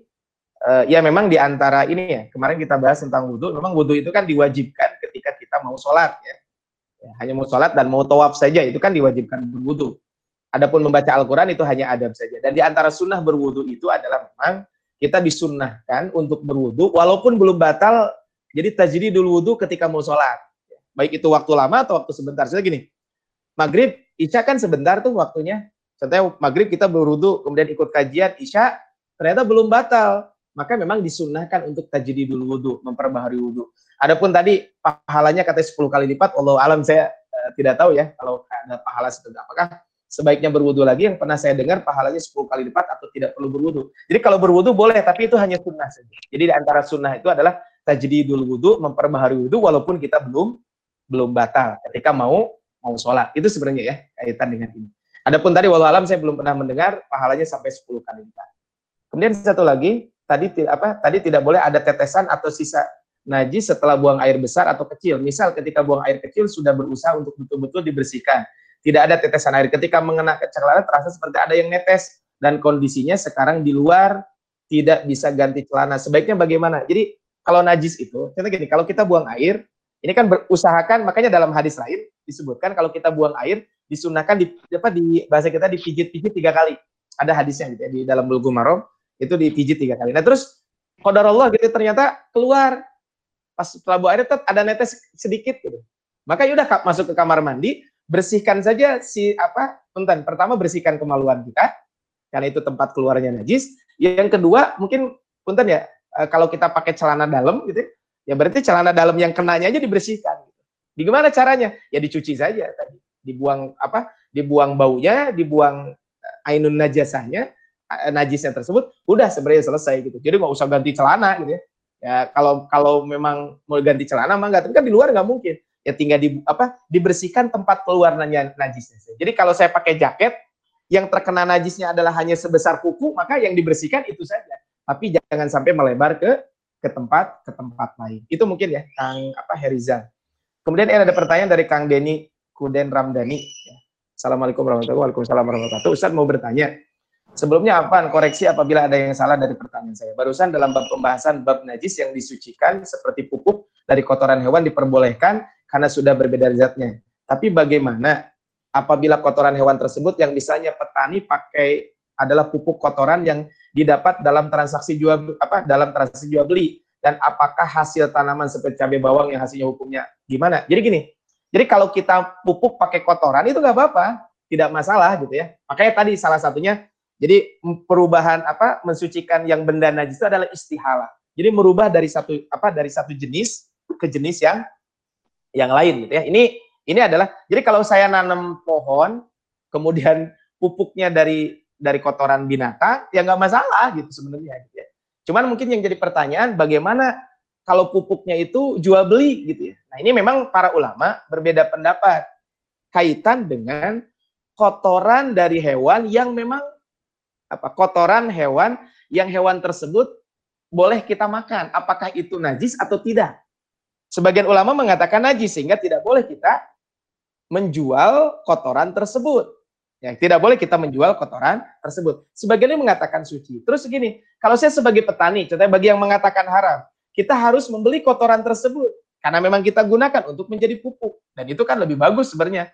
Apa dengan komposter dan sebagainya kan termasuk dari kotoran-kotoran itu kan, maka apa?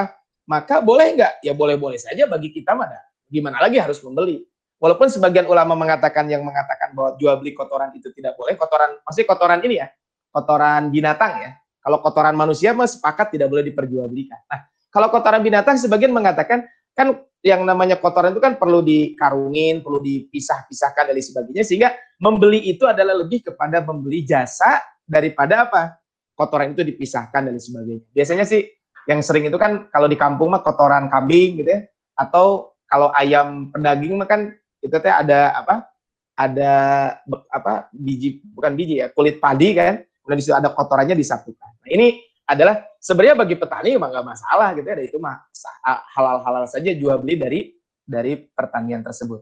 Karena barusan akan Murni belikan kotoran dan bahkan sampai sekarang masih ada petani yang masih memakai pupuk kotoran hewan murni dalam transaksi jual beli. Jadi tadi ya kaitan dengan dengan bab ini. Tapi ini eh, yang pertanyaan ini, kemudian ada yang mau bertanya langsung tadi di atas satu kalau nggak salah ya. Ini ada yang bawah ada Kang Fahmi Jamaludin. Di atas juga kalau nggak salah tadi ada satu siapa ya yang mau nanya? Ada Kang Ilyasa. Ya, Ilyasa ya, sama Kang. Ya. Mungkin Kang Ilyasa dulu kali ya? Ya. Enggak, tempat betul. Ya, Ustaz. Dan izin bertanya untuk yang hadis apa seseorang yang disiksa karena kencing itu Apakah itu khusus untuk yang kencing sembarangan atau memang yang membersih apa ketika istinjanya kurang bersih? Kalau dalam kasus yang tadi kan di pertanyaan Mang Herijal, ya. bagaimana kalau itu misalnya ketika kita uh, buang airnya menjelang sholat, biasanya kan kita buang air kemudian kita berwudu, nah itu sudah dimaksimalkan, tapi misalnya pas sholat seperti ada yang mengalir, nah itu apakah kita batalkan sholatnya, kita bersihkan atau seperti apa? Ya, jadi gini, kalau kalau yang ini apa yang yang hadis tadi yang bahwa apa ini hadisnya kan di dalam apa uh, hadis riwayat Imam Daruqutni ya, kata Rasulullah bahwa istanzihu minal baul. Sucikanlah atau bersihkanlah diri kalian dari air kencing. Fa inna amata adzabil qabri minhu. Karena kebanyakan siksa kubur disebabkan olehnya. Maksudnya adalah ini orang-orang yang tidak pernah bersuci Ya. Jadi tidak bersuci ketika bu setelah buang air ya. ya. Ini adalah hadisnya. Dalam hadis lain kan Rasul juga pernah lewat ke satu apa? ke satu makam. Kemudian kata Rasul la yu'adzaban. Ada dua makam, sesungguhnya kedua orang itu kan sedang disiksa. Wa ma yu'adzaban fi kabir dan keduanya bukan disiksa karena dosa besar. Salah satunya ada inna ulai satiru minal bau. Salah satunya adalah dia ketika buang air tidak bersembunyi bahasa kita. Jadi di tempat terbuka dengan sengaja gitu ya. Ini kan ada di beberapa tempat kalau buang air teh punten ya. Kalau di kalau pas naik bis atau apa gitu ya. Ketika supir bis kebelet kadang gitu ya cuman buka pintu parah di situ. Nah itu mungkin. Nah kenapa kok tadi tidak membersihkan bisa? Jadi karena dia lalai akhirnya apa? Kok disiksa? Kenapa gitu? Ketika buang air tidak dibersihkan dia kan harus beribadah. Ketika dia beribadah tidak suci. Itu sebenarnya yang jadi masalah apa? Sehingga dia menyebabkan dia jadi disiksa. Adapun tadi kasus Kang Heri bertanya tadi ya itu mah babnya lain ya, dan itu mah bukan karena sengaja gitu. Ini mah orang tidak mau bersuci sehingga akhirnya kan bisa menciprat ke pakaian dia dan lain sebagainya. Nah ini mungkin uh, yang perlu diperhatikan kaitan ini. Kemudian tadi kalau memang ketika sholat kok ada yang kerasa keluar gitu. Nah memang ini kan menjadi kalau memang ada keluar ya keluar pasti keluar ya berarti batal kan. Berarti sholat kita tidak sah ya udah ke kamar mandi bersihkan kemudian uh, apa bersihkan tempat keluarnya dan apa uh, pakaian yang terkenanya itu kemudian setelah itu kembali ke tempat sholat kan seperti itu. Jadi kalau kasus yang ke Heri tadi beda dengan yang apa dengan hadis Nabi tadi Shallallahu Alaihi Wasallam yang berbicara tentang tentang. Jadi ya kita masih insya Allah nggak terkena itu ya. Tapi yang ini mah adalah orang yang mungkin lalai abai kaitan dengan eh? dengan buang air. Tadi ada dua riwayat memang. Satu tidak bersembunyi dari tempat wudhunya. Yang kedua adalah orang tersebut tidak apa tidak membersihkan setelah buang buang. Jadi kalau tadi Kang Heri mah tidak termasuk kasus itu. Allah alam. Itu barangkali Kang Elias. Ya, uh, saat ada dua lagi nih Ustad dari ya, ada Kang Fahmi, mangga Kang Fahmi. Ya, Bismillahirrahmanirrahim. Uh, sebelumnya terima kasih Ustad uh, paparan ilmunya. Jazakallahu khair. Iya, sedikit uh, melenceng karena tadi udah terwakili sebetulnya pertanyaan. Uh, apa kan uh, ada ulama yang mengatakan kalau kalau kita tanpa guru kan gurunya setan ya Ustaz ya. Uh, terus juga uh, apa sama karena itu bagian dari agama. Di satu, uh, di satu sisi ada yang menyindir saya kok ngaji di YouTube misalnya Ustaz ya. Uh, dan, dan sejenisnya gitu Ustaz. Yang mau saya tanyakan adalah ap, maksud para ulama yang kayak apa uh, kalau yang tanpa berguru itu gurunya setan itu apakah dalam arti sempit yang ha harus talaki atau dalam uh, arti bisa dia misalnya ngaji di YouTube kan ya kita ngaji ke para ustadz juga ya ustadz ya yang yang apa yang pendidikannya ter, terpercaya gitu ustadz nah apakah harus berguru yang memang apa yang harus langsung talaki kayak gitu gitu ustadz dan sana itu ustadz ya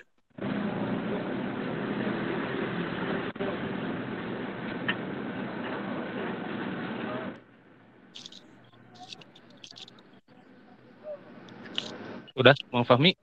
Udah, udah. Oh, ya. Ya, tapi uh. dalam konteks kontemporer sekarang ya berguru ke YouTube pun tidak masalah. Ya. Tetapi mungkin menghadiri majelis-majelis ilmu tentu langsung menghadiri itu lebih baik. Kenapa? Karena di situ ada kebaikan. Kata Rasul kan hmm. barang siapa yang di pagi hari ke masjid dan pergi di sore hari ke masjid, maka Allah akan mempersiapkan buat dia rumah di surga. Ya, apa? Mohon maaf hidangan di surga setiap dia pergi dan pagi hari dan sore hari. Kemudian kita jalan ke masjid juga dapat pahala. Kemudian kita hadir di majelis ilmu kan secara khusus kata Rasul tidaklah satu komunitas, tidak sekaum berkumpul di rumah Allah. Ya di situ dibacakan Al-Qur'an, dibahas Al-Qur'an, kecuali akan mendapatkan beberapa keistimewaan. Nah, tentu bagi orang yang punya kelapangan ya harus hadir ke majelis-majelis itu. Tetapi dalam kondisi-kondisi tertentu ya tentu tidak masalah kita mengkaji dari YouTube, dari sebagainya. Itu juga bagian daripada mengkaji ilmu. Yang jangan sampai itu adalah punten kita membaca buku tapi hanya dengan pemahaman kita saja. Itu mungkin yang berbahaya ya. Jadi kita hanya baca buku dari buku itu kita simpulkan sendiri dan kita juga sebenarnya tidak punya background kaitan dengan itu. Akhirnya kita menyimpulkan sendiri. Mungkin itu yang dimaksud oleh para ulama. Kalau zaman dulu memang harus ketemu langsung. Bahkan ada orang yang mencari hadis itu cukup apa untuk mencari hadis itu perjalanan bertahun-tahun gitu. Eh maaf berbulan-bulan hanya untuk satu hadis Tapi untuk konteks sekarang ya bisa jadi talaki seperti ini dengan YouTube dan sebagainya. Asal jelas bahwa beliau secara keilmuan memang mumpuni dan sebagainya, bukan asal kita mengkaji kepada siapa pun. Itu barangkali Kang Fahmi ya. Jadi dari YouTube pun tidak masalah ya untuk konteks sekarang. Justru ya dengan zaman sekarang kan kalau zaman dulu buku ditulis gitu ya, pakai kertas, sekarang kan sudah mulai apa, meng, apa menghindari berbagai macam kertas. Sekarang bahkan sudah mulai pakai laptop dan sebagainya. Walaupun tadi ya tidak menghilangkan bukunya. Jadi kalau sekarang dengan hmm. PDF gitu ya, tapi kan bukunya pun jangan sampai hilang gitu ya. Saya dulu ketika kuliah termasuk yang sering beli buku gitu bahkan sampai saat ini. Mungkin kalau antum ke rumah, saya mungkin sekitar ada dua ton kali di rumah itu buku gitu ya. Ini kan juga tidak menghilangkan bukunya. Jadi gini, bukunya tetap tapi untuk zaman sekarang kan bisa melalui PDF, jadi kita di jalan bisa baca dan sebagainya. Itu kan dengan masa dengan kontemporer sekarang bisa dilakukan. Kalau dulu kalau kita ngaji itu harus hadir terus di majelis. Ya sekarang bukan berarti tidak boleh jangan hadir ke majelis, tapi satu sisi mungkin kita ini ada pekerjaan yang tidak bisa saya tinggalkan. Tapi ternyata ada live streaming contohnya. Ya, kita hadir di live streaming itu juga bagus. Walaupun tadi hadir di majelis ilmu berbeda dengan live streaming. Kalau hadir di hmm. majelis ilmu kan dia dapat perjalanannya, dapat silaturahmi dan sebagainya. Tentu juga lebih serius ketika hadir di majelis ilmu langsung dibanding dengan dengan streaming contohnya. Tapi kan dalam kondisi pandemi seperti ini tidak bisa hadir di majelis ilmu ya bisa menggunakan fasilitas yang ada. Jadi teknologi yang ada itu adalah ibarat pisau gitu ya. Kita manfaatkan teknologi untuk melakukan kebaikan kebaikan tersebut. Itu barangkali Kang Fahmi, wah wallahu a'lam. Ya. Baik. Uh, ya mungkin uh, untuk pertanyaan cukup uh, cukup Ustaz. Mungkin dari Pak Teguh. Ini Pak Teguh ini dari DKM Ustaz, mangga uh, barangkali ada yang mau disampaikan dari Pak Teguh. Ya. Ya. Terima kasih uh, Ustaz. Assalamualaikum warahmatullahi wabarakatuh. Waalaikumsalam warahmatullahi wabarakatuh. Punten kirain teh masih muda. apa ya. Bangga bangga Pak Teguh. Kebetulan saya tadi nyimak di mobil karena ngantar istri uh, cari pupuk. Uh, oh. Cukup menjadi diskusi kecil tadi di jalan uh, me, karena sekarang lagi bubuk beli pupuk kandang ini di di mana di Lembang ini Ustadz ya. Ya alhamdulillah uh, terima kasih saya keluarkan Kasira Ustaz atas kehadirannya di apa di Murabi uh, dengan teman-teman Murabian. Uh, sekaligus saya juga ada sedikit pertanyaan nanti mungkin uh, sepintas saja Ustaz uh, kebiasaan kita kalau di kolam renang itu kan biasanya di situ kebanyakan pada umumnya kan teman-teman itu pada apa ya buang air kecil itu justru di kolam renang itu hukumnya gimana Ustaz itu aja mungkin pertanyaan yang sekaligus uh, apa saya hello kami kepada Ustadz. Demikian Ustadz, terima kasih. Wassalamualaikum warahmatullahi wabarakatuh. Waalaikumsalam. Ya, makasih Pak Teguh. Ya, subhanallah ya di zaman sekarang ya e, bisa apa ya dalam kondisi pandemi ini hikmahnya salah satunya adalah kita bisa menghadiri kajian di mana pun ya. Tapi tadi kaitan dengan bagaimana pipis di kolam renang. Sebenarnya segini, kaitan dengan najisnya itu kan gini. Kalau kolam renang kan airnya banyak, ya. airnya banyak di kolam renang itu. Nah, terus bagaimana kalau ada yang pipis? Nah, kan sesuatu yang banyak itu, jadi air yang banyak itu, kalau najisnya itu karena tiga faktor. Satu, warnanya berubah nggak? Kan kalau warnanya tetap warna air, bukan warna air kencing, itu maksudnya ini. Yang kedua, rasanya bagaimana? Kemudian yang ketiga adalah e, warna, rasa, dan bau. Ya. Kalau baunya sampai bau pesing, berarti itu kan jadi najis. Jadi konteksnya ini kaitan dengan najis atau tidaknya air tersebut. Ya, makanya kan tidak kan alma ukullatan. Kalau ada air dua kula, maka lam yahmilil khobas, maka air tersebut tidak najis. Jadi kalau ter, cuman terkena tetesan pipis ya tidak najis gitu ya. Kalau memang airnya dua kula. Nah, terus bagaimana kalau pipis di kolam renang? Ya tentu tidak boleh lah ya. Kenapa? Walaupun tidak kelihatan oleh orang gitu ya, tapi kan di situ kenapa? Di situ kan nanti akan memberikan maldorot kepada orang lain. Karena walaupun airnya banyak kan bisa jadi kita. Kalau orang yang punya penyakit tertentu kan bisa jadi kan dengan adanya apa kotoran itu akan berbahaya. Sehingga Kenapa tadi kalau kita buang air harus di tempat khusus, tersembunyi dan lain sebagainya? Karena babnya adalah dalam Islam, Islam sangat memperhatikan kaitan dengan kebersihan. Itu mungkin yang tadi saya sampaikan di awal bahwa Islam dan kebersihan itu sangat memperhatikan dan salah satunya adalah Islam juga sangat memperhatikan bagaimana tindakan preventif kaitan dengan pencegahan dari dari penyakit. Itu salah satunya dengan buang air tidak di sembarangan tempat dan sebagainya. Itu barangkali Pak Teguh, Allahu a'lam. Dari keluar ya. Oh iya Pak, enggak. Ya, uh, mungkin untuk sesi tanya jawab dicukupkan sekian dan ya, ya. alhamdulillah mungkin itu sebagai eh, tadi pertanyaan dari Pak Teguh sekali sekaligus penutup untuk uh, pertemuan kita pada hari ini ya. Uh, sekali Kalau lagi ada yang, kalau... Kang Rahman apa? Sebentar. Iya, Kang Rahman. Kalau ada yang mau ya. nanya, ini mungkin bisa via WA aja ke saya. Mungkin nanti nomor oh. saya bisa di Kang Ilyas. Mungkin di share aja nggak apa-apa. Oh iya. Kalau ada yang bisa ada yang mau bertanya gitu ya, bisa pun kadang nanya di sini mungkin nggak berani gitu ya karena yeah. apa dan sebagainya. Mungkin nanti bisa ngejapri saja ke saya mungkin nggak apa-apa. Ya. Oke. Okay. Jadi pas Siap. saya lagi luang mungkin nanti saya jawab insya Allah. Ya. Oke, okay. insya Allah nanti uh, dari Kang Ilyas ya mungkin bisa nge-share nomor Ustadz Abdurrahman Wahid nanti di grup. Jadi silakan ya kepada teman-teman uh, barangkali ada yang mau ditanyakan bisa langsung japri aja uh, ke Ustadz Abdurrahman Wahid. Ya, uh, baik. Ya jazakallah Ustadz uh, atas semua yang telah disampaikan. Ya, mohon maaf juga mungkin tadi agak sempat terlambat dan mungkin selesainya juga agak terlambat kayak gitu ya. Uh, ya mudah-mudahan ya apa yang tadi disampaikan uh, oleh Ustaz Abdurrahman ya sekali lagi menjadi bekal kita untuk kehidupan sehari-hari dan ya kita bisa manfaatkan, bisa kita aplikasikan di kehidupan sehari-hari kayak gitu. Mungkin uh, sekian untuk kajian pada hari ini. Ya saya ucapkan terima kasih juga ya untuk rekan-rekan uh, sekalian yang sudah menyempatkan waktunya untuk hadir pada kaji kepada daurah anggota Murabians pada hari ini. Ya kita tutup saja pertemuan kali ini dengan baca hamdalah bersama-sama. Alhamdulillahirabbil alamin. Istighfar, astagfirullahalazim dan doa akhir majelis. Subhanakallahumma wa bihamdika asyhadu an la ilaha illa anta astaghfiruka wa atubu ilaik. Ya. Terima kasih anda teh sekalian dan Ustaz Abdurrahman Wahid. Uh, terima kasih. Assalamualaikum warahmatullahi wabarakatuh.